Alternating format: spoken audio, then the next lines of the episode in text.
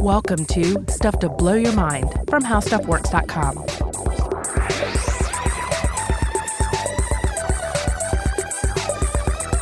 Hey, welcome to Stuff to Blow Your Mind. My name is Robert Lamb. And I'm Joe McCormick, and today I want to start with a question that might make you think I'm kind of out of my mind, but I come to this for a real reason.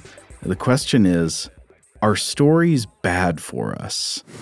uh, I ask this not out of nowhere, but I, I was turned on to this topic because I recently came across an interview in The Verge with a philosopher who's written a book about how the drive for narrative affects the way we understand the world. And this philosopher, who we'll name and, and discuss later, concludes that on the whole, stories might do more harm than good on planet Earth. And I'm interested in this idea because I so viscerally hate it. like, I'm not sure it's wrong, but in many ways, I feel that I sort of like live for stories. And if they are on the whole bad for the world, I almost don't want to know about it. But I guess that's also a sign that we kind of should take a look. Yeah, it's a difficult thing to sort of contemplate because, as we'll discuss, stories define us in so many ways, in so many obvious ways, in so many um, uh, ways that are that are a little bit uh, elusive to really you know wrap our, our heads around. And they've they've been a part of human culture uh, the whole time. I mean, the, the oldest known written stories go back to the third millennium BCE, and oral storytelling goes even further back than that. I mean, we've just this is something that that is as old is as old as human culture. And the idea that we should flee from that or that, that this is not the, the model on which we should be proceeding into the future, uh, it, it forces us to reconsider something very basic about us as a species. Well, I mean, one of the things that we might walk away from today's uh, episode concluding is that, okay, maybe there's no way to get rid of stories. And in fact, we wouldn't even want to.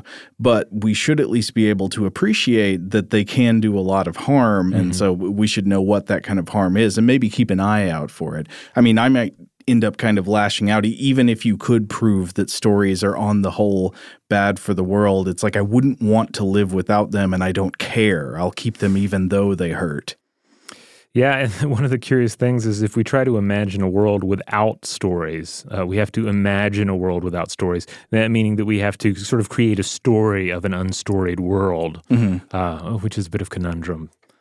But certainly, you don't have to dig far to begin to sort of see uh, where some of the strife could occur when you start comparing real life to stories. I think one example from uh, the past year or so uh, that it's going to resonate with a lot of people is when uh, when the, the, the Queen movie came out, mm-hmm. Bohemian Rhapsody. Oh yeah, did you see it? I haven't seen it yet. I'm excited to see it because everybody seemed to, uh, most people that I talked to seem to love it. Mm-hmm. And we have quite an immortal love for Queen on this show. Oh yeah, I, I love Queen. Uh, but you did see some criticism where people were, were saying, okay, well you you know you took things out of sequence, you put things, you rearrange things to make a better story. Mm-hmm. And I do think that you see that with a lot of biopictures because ultimately it's rare for an individual's life to be story shaped. Um, you know, I often go back to Neil Gaiman's excellent short story collection, Fragile Things, uh, which has some, some wonderful tales in it. But in the introduction, he discusses this this desire for story shaped things in our lives,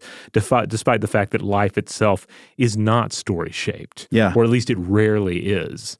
Um, and when we turn to myths, comedies, dramas, uh, and, and, tragedies, we, we often do so in order to sort of make sense of our life, to, to give sort of a, a shape that we can squeeze our life into. Uh, even though, uh, again, real life rarely matches the beats and the rhythm of narrative.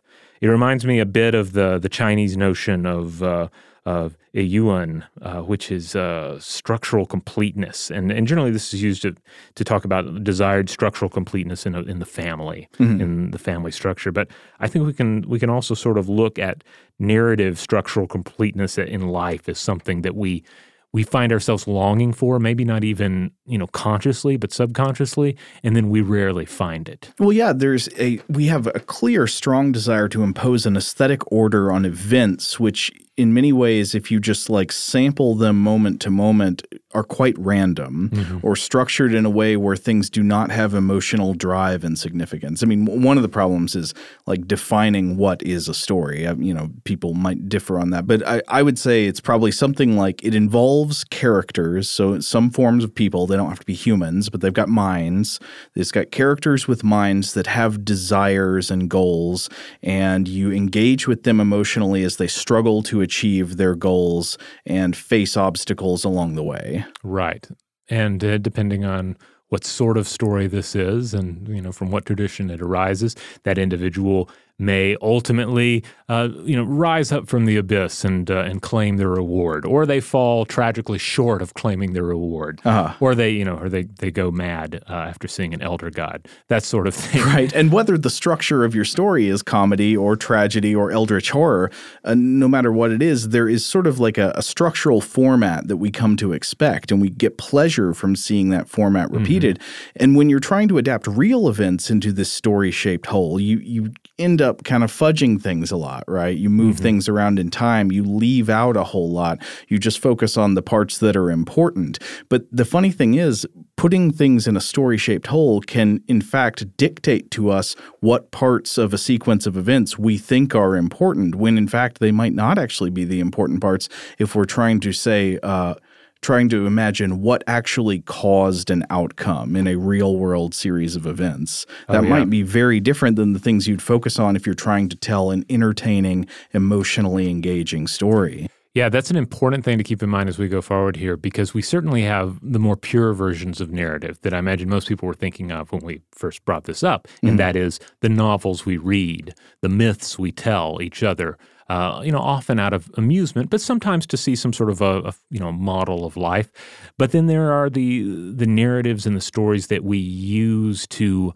Um, to put a certain uh, shape on the past, to put a certain shape on the present, and even on uh, ourselves, mm-hmm. uh, that are that can be a little bit more problematic. Yeah, so absolutely, stories can can perhaps distort our uh, appreciation of how and why things really happen. Another reason people might oppose stories or or more literature more broadly, let's say, uh, might be that they just take issue with what effects it seems to have. Uh, like one great example would be Plato. You know, the Greek philosophers they had so many bad takes. You know, uh, arguably one of Plato's most unpopular takes is in the Republic when he um, he you know he in many ways inveighs against the power of poetry. Like Plato thinks poetry should be viewed with extreme suspicion. He's he's not quite sure about poets and their role in the republic uh, because poetry uses language to encourage antisocial sentiments, and it can't be rationally argued against. It's not rational. It's appealing to you emotionally, and sometimes the appeals it makes, he says, are, are things that are not good for the state. You know, he he wants a state to be a place where everybody acts selflessly and courageously and so he attacks Homer, who tells these stories of characters who fear death and try to avoid being sent to Hades. You know, and Plato thinks, well, this is terrible. These stories just train us to suck at courage and have the kind, you know, they train us not to have the kind of selflessness necessary for a strong state. Now, that's Plato's kind of tyrannical, micromanaging idea of how a state should be. But you can see other examples, and we do see them all the time of people protesting the idea that hey stories are out there showing showing people ways to live that are maybe not good yeah, absolutely. I mean, at, at, the very basis of this, mentioning the Hades thing, you could you could frame this as like, okay, here's a popular story that people are drawn to for a number of reasons, and uh, it's pushing hell theology. It's pushing this idea that the that we, we must act uh, a certain way in this life to avoid something in the next. Yeah, well, I mean, I guess the Hades vision being somewhat different yes. there because mm-hmm. that's just where pretty much everybody goes. But I absolutely see what you're saying, uh, saying especially with like ideas of like uh, narratives that reinforce reinforce the idea of a punishment in the afterlife. Mm-hmm. And this is a big part of another thing narratives do for us is we get to uh, experience vicarious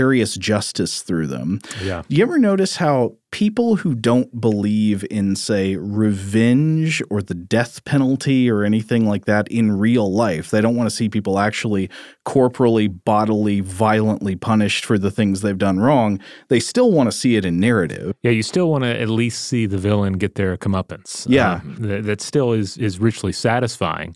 Um, granted, I think in these cases you might maybe want a more um, organic comeuppance, you know. Yeah. but still, Well- like that's the payoff you desire. Well, one of the beauties of uh, fictional narrative is that it can be contrived. So, for example, when the villain does something bad uh, and and you want to see the villain punished in a story, you in fact can contrive it so the hero doesn't have to kill the villain. Maybe the villain like uh, does something bad and seals their own fate. They end Oh. up falling off a cliff in a last attempt to you know stab the hero in the back or something like that. This is one of my fa- yeah one of my favorite tropes that you see in uh, p- particularly it's been used in one Pixar film of note. I'm not going to mention it just in case uh, someone hasn't seen it, but they they pull off this exact same thing.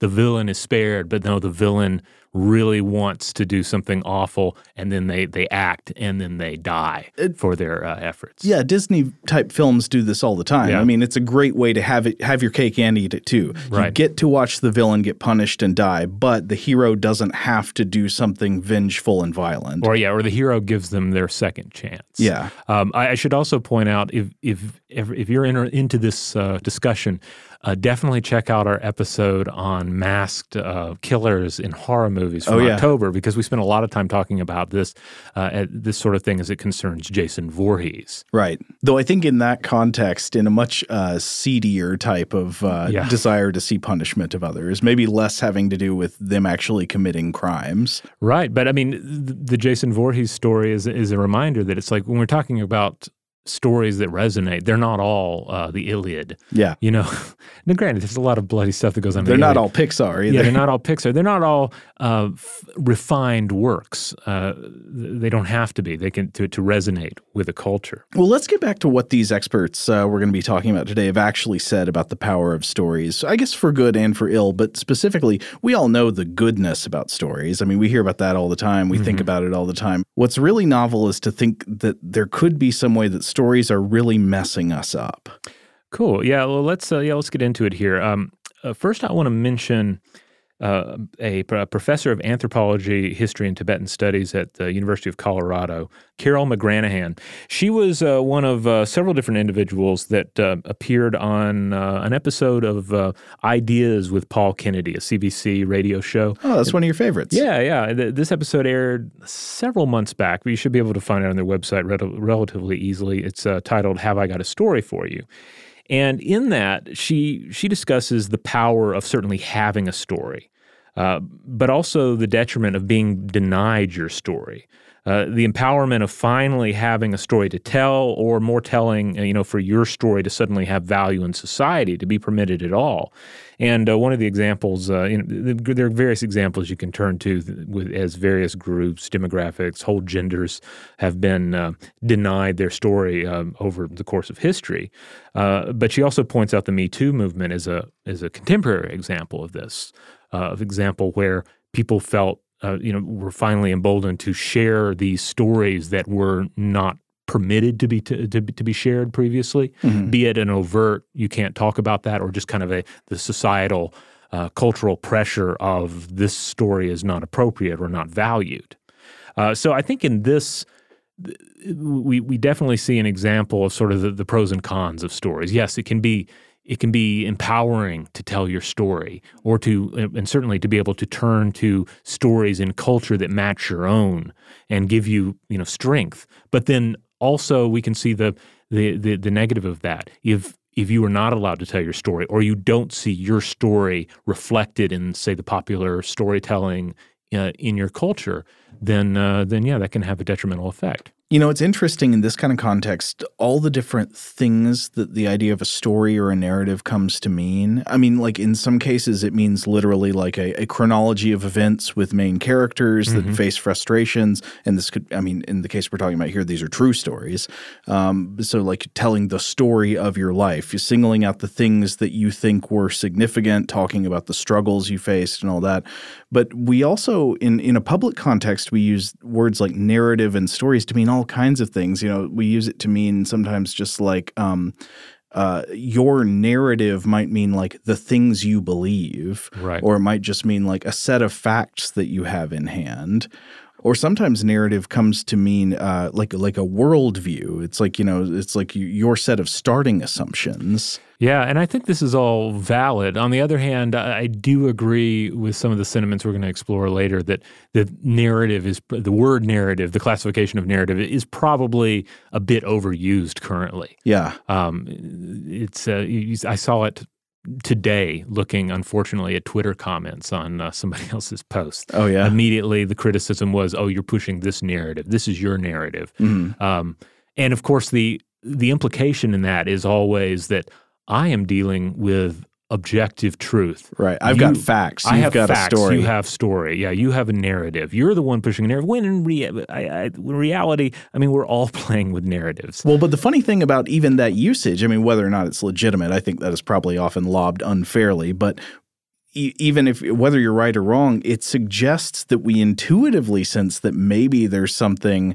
that's not always quite right about using mm. a story to view the world through, right? Yeah. You know, th- that we're we're sensing intuitively that maybe sometimes people use stories to get a skewed view of reality. It makes me think back to. Did you ever watch Jim Henson's The Storyteller uh, with uh, John Hurt? I actually have not. Oh, it was a tremendous series, and there is a sense in that show, especially in one episode, that the the storyteller is a you know a character to be distrusted by the the powers that be mm-hmm. because he is traveling around amongst the people and, uh, and and telling these tales. Oh well, as we'll go on to explore, I mean, narrative is quite powerful and it can motivate action. I do want to throw in one more uh, bit from uh, McGranahan here, and that is that that she drives home that stories and even memories uh, by necessity exist within a social context. So I think that's key to keep in mind here. You know that uh, that connection is always going to be in place. Oh, of course. I mean, one clear example of this is you ever notice how some stories really transcend cultures and others mm-hmm. really don't. Yeah. You know, some really don't. You just you feel like I'm not part of the culture that produced this or the time that produced this and thus I don't get it. Sometimes you look at some works of ancient literature and they don't feel like a story to you. Right. Yeah, or even uh, if it's um, some sort of international cinema mm-hmm. or there also I think there are those cases uh, where we only get you only get half of it. There's so much that's of course either obviously lost to translation itself, mm-hmm. or we're just not, you know, we're just not getting the nuance of, of what it should mean culturally. Uh, I, have mentioned this before regarding uh, various Chinese ghost stories, uh, where if, yeah, you, you, you you lose something when you lose the language, you lose something when you lose uh, certainly like the literary references. You're still left with, a, in many cases, a really cool ghost story, a really cool monster encounter, uh, but but you're missing all the other things as well and uh, and I think that's going to happen, or there's a there's a potential for that to happen anytime you take a story out of one culture and place it into another. All right, let's take a quick break, and when we come back, we will discuss more about stories. All right, we're back. So, as I mentioned at the top, I was inspired to talk about this today when I saw an interview published at The Verge with a Duke University professor and philosopher of science who's written a book about the use of narratives in understanding history. And this philosopher is named Alex Rosenberg. Uh, I wasn't familiar with him otherwise. And this book is called How History Gets Things Wrong The Neuroscience of Our Addiction to Stories. Now, um, I'm to understand, I wasn't actually able to listen to that uh, ideas episode, but Rosenberg's on that episode, right? Oh yes, yeah, he's one of three individuals uh, that that they chat with, and, uh-huh. and he's yeah, extremely well spoken on all of this, uh, and and very uh, and, and, humorous too. Yeah. Um, because one of the things uh, like we, we don't want to make it sound as if he is like railing against narrative. Uh, it, like he himself is a novelist as well. Oh yeah he's written multiple historical novels and he makes the point that you know he thinks stories are wonderful. Like mm-hmm. there's no denying that they bring us joy they enrich our lives and there's also little doubt that they're one of the most if not the single most powerful ways of changing people's minds about things and motivating action uh, though of course maybe this isn't always for good Right. And uh, one of the things that he talks about uh, at length, especially on the, the ideas episode, is is the idea of self narrative, mm-hmm. uh, the idea of of viewing our life as a story and ourself as a character in that story, and indeed turning to uh, exterior narratives, be it a you know novel, a movie, a myth, and then using that as sort of a, a, a guide by which we might interpret our own life and our own identity. But before we get get to get to that, really, like there's like the idea of where narrative comes from. Yeah. And and Rosenberg says that he sees self narrative as one of the oldest among uh, uh, various human adaptations that enabled us to survive the prehistoric world, to deal with predatory threats, and then work our way up the food chain. Yeah, I mean, I think you can clearly see self narrative as uh, some variation on the same kind of adaptive value as imagination. Yeah. What is imagination good for? You can like simulate something that might be dangerous before you actually try it. Right. And turn it over in your brain and see if you can sort of practice without actually putting yourself at risk. And this is a lot of what narrative is too. You know, you're imagining ways, stories in which characters face obstacles, maybe like obstacles you might face, Mm-hmm. uh, but you don't have to actually face them yet. It's sort of mental practice runs. But then when you apply that to yourself, it has all these other interesting properties and valences. You can go, uh, you can mess around with time in your life. Exactly. And yeah, time, I think, is one of the, the key ones uh, mental time travel or chronesthesia, the ability to think, all right, what, what will happen if this occurs? And of course, that's more overtly uh, visible in things like science fiction. What will the future be like? Well, here's one version. It'll be Blade Runner. You know, that sort of thing. But, but also, we, we see that in, like, if you see a movie about uh, individuals dealing with, say, um, oh, I, I don't know, a tornado, you watch Twister. Yeah. Twister is on some level a, a chronesthetic um, exercise in, Uh-huh. in storm preparation. Like you're thinking what might actually happen to you next year when the big when the big twister comes down the down the field. Yeah, yeah, sort of. Uh, but but then again, more to Rosenberg's point here, a lot of this comes back to theory of mind. That ability we have to create a rough simulation of another individual's mind state, their history, their goals, their ideas, etc. All those things that you know, if you've ever taken a writing course, a creative writing course, where someone says, "All right, here's a list of questions about your protagonist. Answer them so that you can, you know, ground yourself in who they are." Uh-huh. I mean, that can be kind of rote, but it's also like that's not a bad exercise. Yeah. I mean, it forces you to think. And also, it's something that you ultimately want your audience to do if you're trying to write good characters. I mean, Yeah. w- yeah, if you if you talk to like narratologists, what happens when we get involved in a good story? You get transported into it. You become part of the story. You empathize with the characters and you try to share their mind. It's like you create a, you know, a, a brain to brain link with that fictional character. Yeah, and if you find something there, some form in their mind that you have already or hmm. that you would like to have, then then you have that connection. So, uh, yeah, theory of mind. It was uh, it was essential. He argues uh, for our cooperation as a species, for us to uh, able to engage in this sort of uh, thinking and ultimately create self narratives that would guide our understanding. However, despite its usefulness in our survival and the importance of narrative in our lives today, he criticizes its destructive uses in our understanding of other cultures, histories, religions, etc. Now, he does not mean historical scholarship here, like pure historical scholarship, but rather the looser narratives that push cer- push certain destructive uh, understandings of history, peoples, and places. So he's saying not so much that when history gets things wrong, he's not so much talking about historians, Right. uh, but the ways we make history into a story. Right. Like on some level, to understand history, we have to create narr- we have to create narratives. We have to at least create a sequential understanding. You know, because ultimately we're trying to say, well, what caused this? What caused that? Right. But then again, and we've discussed this on the show before, like there's a trap in thinking that you're going to create a story shaped sequence of events. Well, I think the crucial thing would be coming back to what we were just talking about, which is theory of mind, mm-hmm. right? When you try to imagine that things in history happened because you identify with a character in history mm-hmm. and you can simulate what they were thinking and what they wanted and why they did what they did. We do this all the time in history. We even simulate the minds of masses of people, not like individuals. We, mm-hmm. we like make a what did the workers in St. Petersburg want during the October Revolution? And it's like it's like you make them into a single person whose mind you simulate and you think maybe you understand them like they're the main character in a story.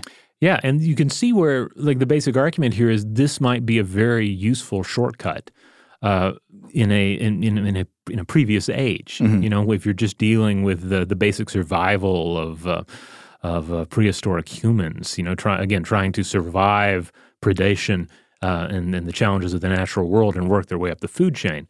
But you get into our more uh, you know modern um, uh, challenges, and this doesn't hold up. Uh, for instance, he he talks about the the situation of of looking at uh, at science and story. Mm-hmm. So we engage in a certain amount of storytelling on this show when we talk about science. Yeah. And uh, and it's you see this echoed time and time again in science uh, communication. Tell a story. Tell a story. Um, I think Robert Krulwich uh, gave a talk about this uh, years Mm-hmm. ago, saying like he, uh, you know, about how scientists need to be able to tell a story to relate what they're doing to everyday people. Yeah. And and there's there's certainly a value in that. The, the that's the that's the pro. But then the the uh, the con, the the opposite side of the coin here is uh, as as Rosenberg points out. You know, when it comes to science, we prefer the narrative uh, to the the raw scientific data. You know, and and this can this can be fine if you have a narrative that's there to support scientific consensus. Uh, or to or to help explain what the science actually says, but then when you have a narrative that is working counter to co- scientific consensus, then you start getting into problems. Well, unfortunately, the fact is that just reality tends to favor people who will cheat. So, like, if you are not constrained by facts and by nuance and by trying to be really honestly and, you know, trying really hard to understand what the science says, uh, communicate it accurately, if you don't have those limitations, then you got all kinds of room to tell the best kind of story you want. You know, Right. you, you can you can make really compelling characters. You can say exactly why things happen that give great twists and turns and drama. It's a lot harder to shape a compelling narrative if you're constantly bound by realities that you cannot ignore and must be truthful about. Right. I mean, you look at examples such as, say, Alex Jones, right? Yeah. Where Alex Jones is not going to say, all right, well, this particular problem that I'm talking about today, uh, you know, it has a number of complex uh, uh, causes. It's difficult to to to nail down exactly how it came to be. No, he's going to say it's this, and they are literal demons. Yeah. You know, and and that makes for a better story. It does. I'm often self conscious uh, on this very show, especially like, I mean, there are lots of cases where this comes up, but I would say a common one would be like anytime we talk about neuroscience. Uh, almost always there are there are simple, not very accurate stories you can use to talk about uh, about things in neuroscience, like what a brain region does. This is the fear center of the brain, you know, or what a neurochemical does. Oxytocin is the love hormone. Right. When in reality, what I feel like I always have to keep saying over and over again is like, well, it you know this brain region or subsystem or this neurotransmitter it's uh, it seems to be involved in a lot of different things. It's complex. We don't fully understand its role yet. It's correlated with all these weird diverse things. And i feel like i have to say that in order to be honest about what seems to be the case as far as we know right now. But it's it's hard to tell a really like you know gut-wrenching story that way and keep people on the hook I feel like we have to do it to be honest, but you know, there are all kinds of unscrupulous people out there who are going to just be fine telling you a really simple pat story about oxytocin is the love hormone and all it what it does is it makes you moral and makes you love loving and compassionate. Yeah, and maybe they're you know maybe they're just trying to make you feel better. Maybe they're trying to sell you a supplement. Uh, but but uh, you know the, the the the actual motivation could be any number of things. Uh, so you know, one of Rosenberg's key points here, I think, is that you know ultimately it's it's an example of the needs of modern human civilization outstripping the limitations of what our minds evolved to do, uh, and he ultimately is arguing that you know it's not that we need to get rid of narrative.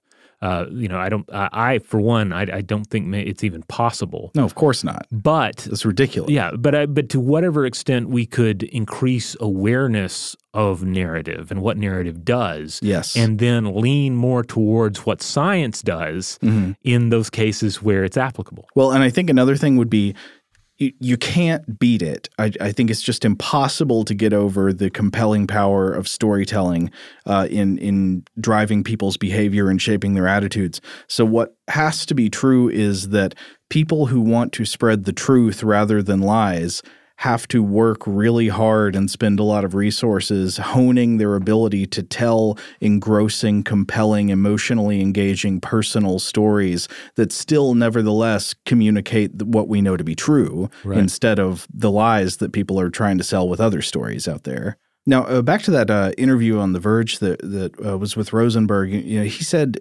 one thing that I thought was interesting here. So he he's talking about the use of narratives in understanding history, um, and he says, quote, the problem is these historical narratives seduce you into thinking you really understand what's going on and why things happen, but most of it is guessing people's motives and their inner thoughts. It allays your curiosity and you're satisfied psychologically by the narrative, and it connects the dots so you feel you're in the shoes of the person whose narrative is being recorded. It seduced you into a false account, and now you think you understand. The second part is that it effectively prevents you from going on to try to find the right theory and correct account of events.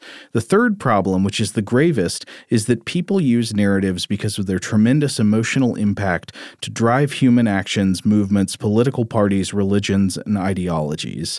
And many movements like nationalism and intolerant religions are driven by narrative and are harmful and dangerous for humanity. Uh, and I think that's quite true. I you know I love storytelling and I and I encourage people who want to spread truth and goodness around the world to use stories to do it. But we have to notice that like fascism is highly based on storytelling. Mm-hmm. It tells a story about a plot. You know there are villains to it. Uh, usually it alleges all these conspiracies and and you know and there's a hero that's the leader. You know who's yeah. going to be the only one to protect you and make everything great. Uh, I mean most of the most of the bad the worst religious movements in the world have a similar kind of like uh, storytelling thrust. They've got a, a plot with villains that must be faced off in an ultimate battle. It's not hard to see why these ideologies are, very attractive to people. I mean, they're they're like the movies we love the most. Yeah, yeah, and and uh, we're going to come back to this uh, idea as well because it, this gets, I think, into the the concept of the terror of history. All right, let's take one more break, and then when we come back, we'll discuss more about the idea of the narrative of self.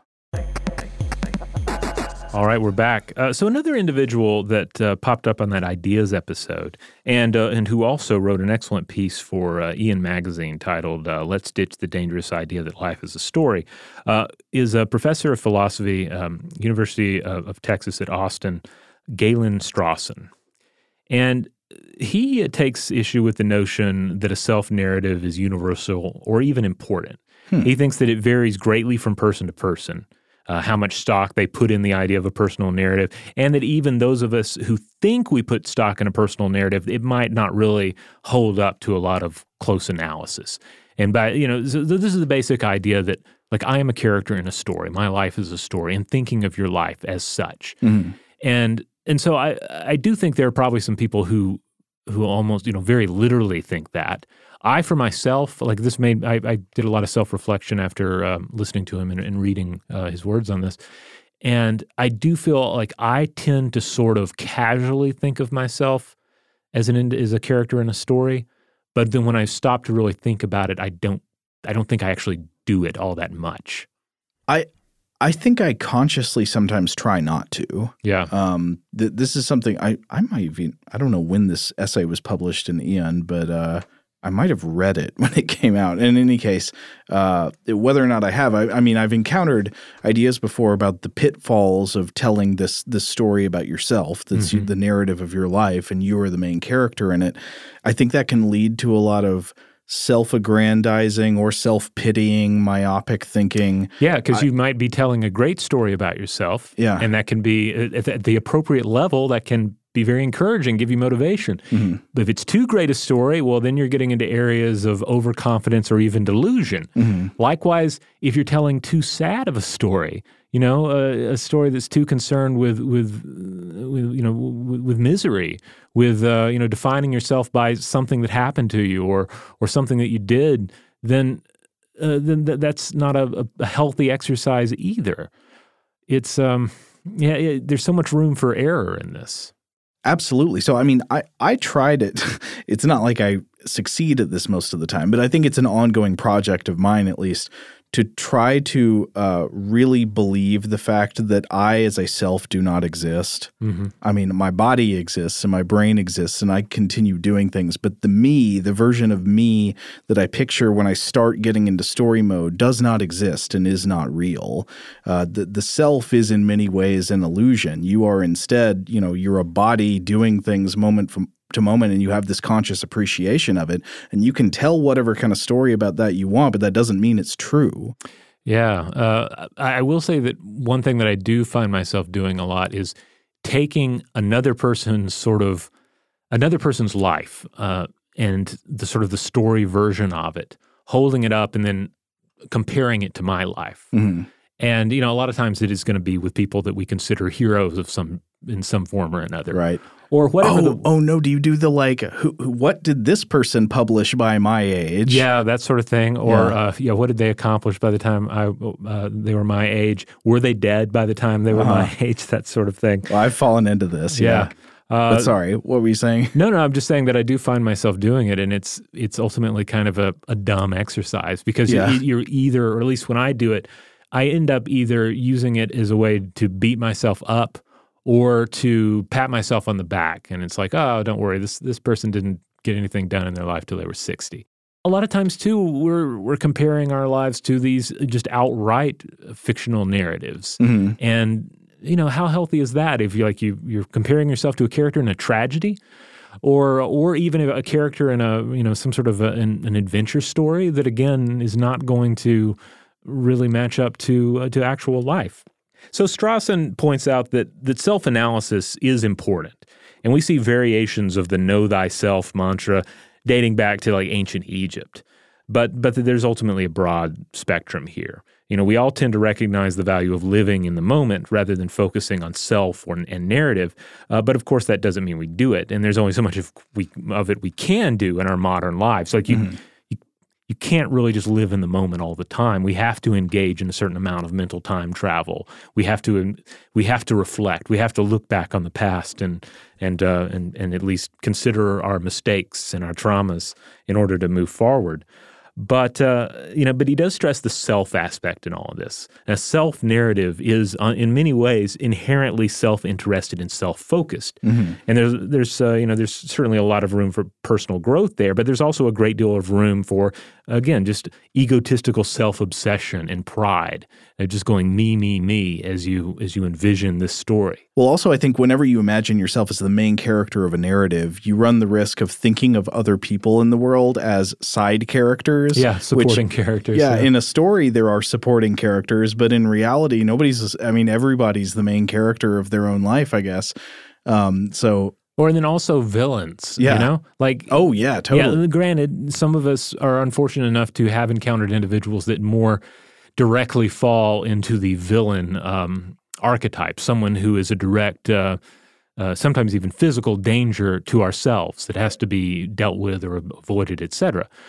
But for many of us, we, I think we do have a tendency to sort of manufacture villains. Absolutely. I, you know, you see people do this. They they've picked somebody who has become the villain of their life at this time. Mm-hmm. You know, somebody has a bad boss or something and then they get into the mode of where they just see more and more evidence all the time of how awful this person is and they're like just building the case that yes, this is the villain. Yeah, and this kind of thinking is the kind it can lead to things like viewing members of other, say, socioeconomic uh, classes as being just default villains, or or other races as being villainous. Um, you know, sometimes even in just kind of a, you know a more of a subconscious way as opposed to an, an overt way. But um, anyway, uh, Strawson though he, he ultimately argues that you know there are many ways of living an examined life because that's what uh, Socrates uh, called for. He said an, ex- an unexamined life is not worth living.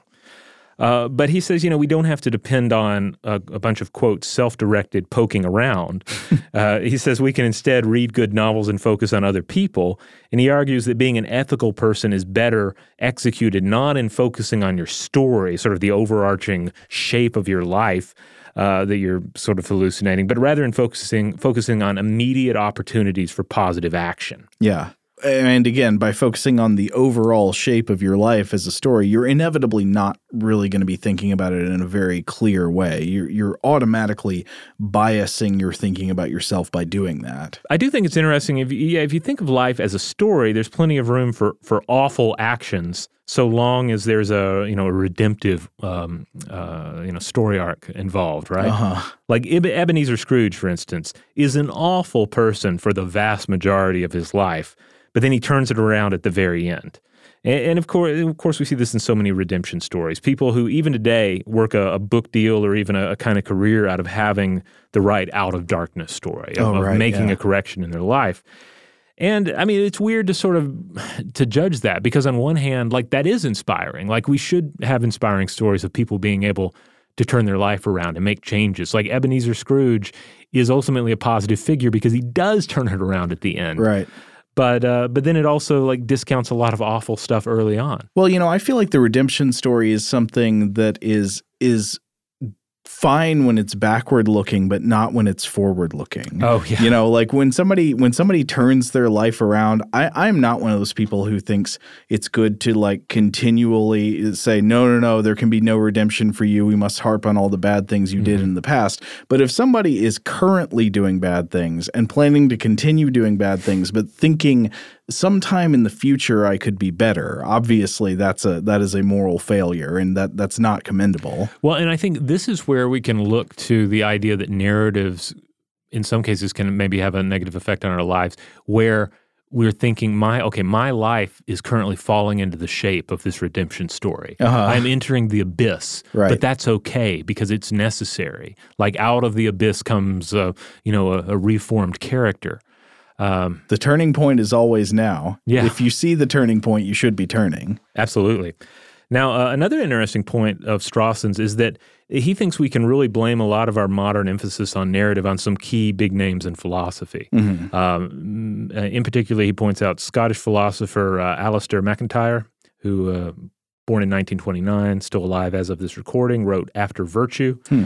Uh, Charles Taylor, 1931, still alive uh, uh, as of this recording, wrote uh, Sources of the Self and argued for the ethical necessity of thinking of yourself in a narrative way. And then French philosopher Paul Ricoeur, 1913 through 2005, who wrote Time and Narrative. But it's still something that is continues on uh, to, to this day. Um, Strawson points to uh, Dan P. McAdams, a leading narrativist among social psychologists, and writing in the redemptive self stories uh, Americans live by, 2006, um, uh, they write the following quote, Beginning in late adolescence and young adulthood, we construct integrative narratives of the self that selectively recall the past and wishfully anticipate the future to provide our lives with some semblance of unity, purpose, and identity. Personal identity is the internalized and evolving life story that each of us is working on as we move through our adult lives. I do not know who I really am until I have a good understanding of my narrative identity. Well, it's possible that's true. I mean, I I don't know. Uh, so Strawson's arguing it's not actually necessary to think of your life as a story, and right. that you you can in some way avoid doing it. Right, and that many of us don't do it. That Yeah. like it's not a universal thing. That there's a broad spectrum of Right. how we deal with it. Uh, yeah, I, I I don't know if he's right, or I don't know if it's right that you have to in some way think of your life as a story. I mean, either way, I think it should help to recognize the the negative capacity we have uh, to to distort reality and excuse our own bad behavior and encourage encourage negative patterns of thought that are unproductive by thinking of our lives as a certain kind of story and by thinking of other people as characters in our story that way. So that at least I think should we should think about and should give us pause. And a lot of this comes back too to just the particularly flawed uh, idea of self. Uh, that's one thing that Strawson points uh, out in that uh, Aeon Magazine piece uh, that I mentioned earlier. He invokes the work of developmental psychologist Erik Erikson and English moral philosopher Mary Midgley to make a, uh, a case that there is no self, but that we are, in the words of painter Paul Klee, quote, a dramatic ensemble. Well, I like that. Yeah, Yeah. I think that there's there's uh, quite a few actors inside all of us. Yeah, I mean, it's not just Jekyll and Hyde. It's it's it's a you know there's a there's a whole there's a whole array of people. You know, Jekyll and Hyde and the butler and the police inspector and Colonel Mustard, the, Yeah. the whole crew. who's that guy Hyde stomped on a bunch, beat with a cane. Oh, I, I I don't remember the specific. It's been so long since I, I read that or watched an adaptation. Well, he's in there too. Okay, old Stompy. All right, well, I think maybe we should call the first episode there, but we will be back in another episode where we explore the psychology and neuroscience of stories. That's right. And in the meantime, if you want to check out more episodes of Stuff to Blow Your Mind, just go to stufftoblowyourmind.com. That's the mothership. That's where you'll find all the episodes, links out to various social media accounts, a little tab for our store there, pick up a little merchandise. Uh, but the best way to support our show Uh, if you want to help us keep this thing running, is to uh, subscribe to us wherever you have the power to subscribe to us, and then rate and review us wherever that is. Wherever you get this podcast, give us a strong rating, a nice review, because it really helps us out in the long run. Big thanks, as always, to our excellent audio producers, Alex Williams and Tari Harrison. If you would like to get in touch with us to let us know feedback on this episode or any other, to suggest a topic for the future, or just to say hello, you can email us at contact at stufftoblowyourmind.com. That's a new email address, folks.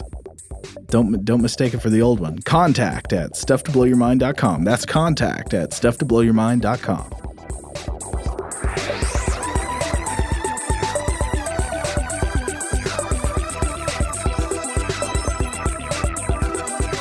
For more on this and thousands of other topics, visit howstuffworks.com.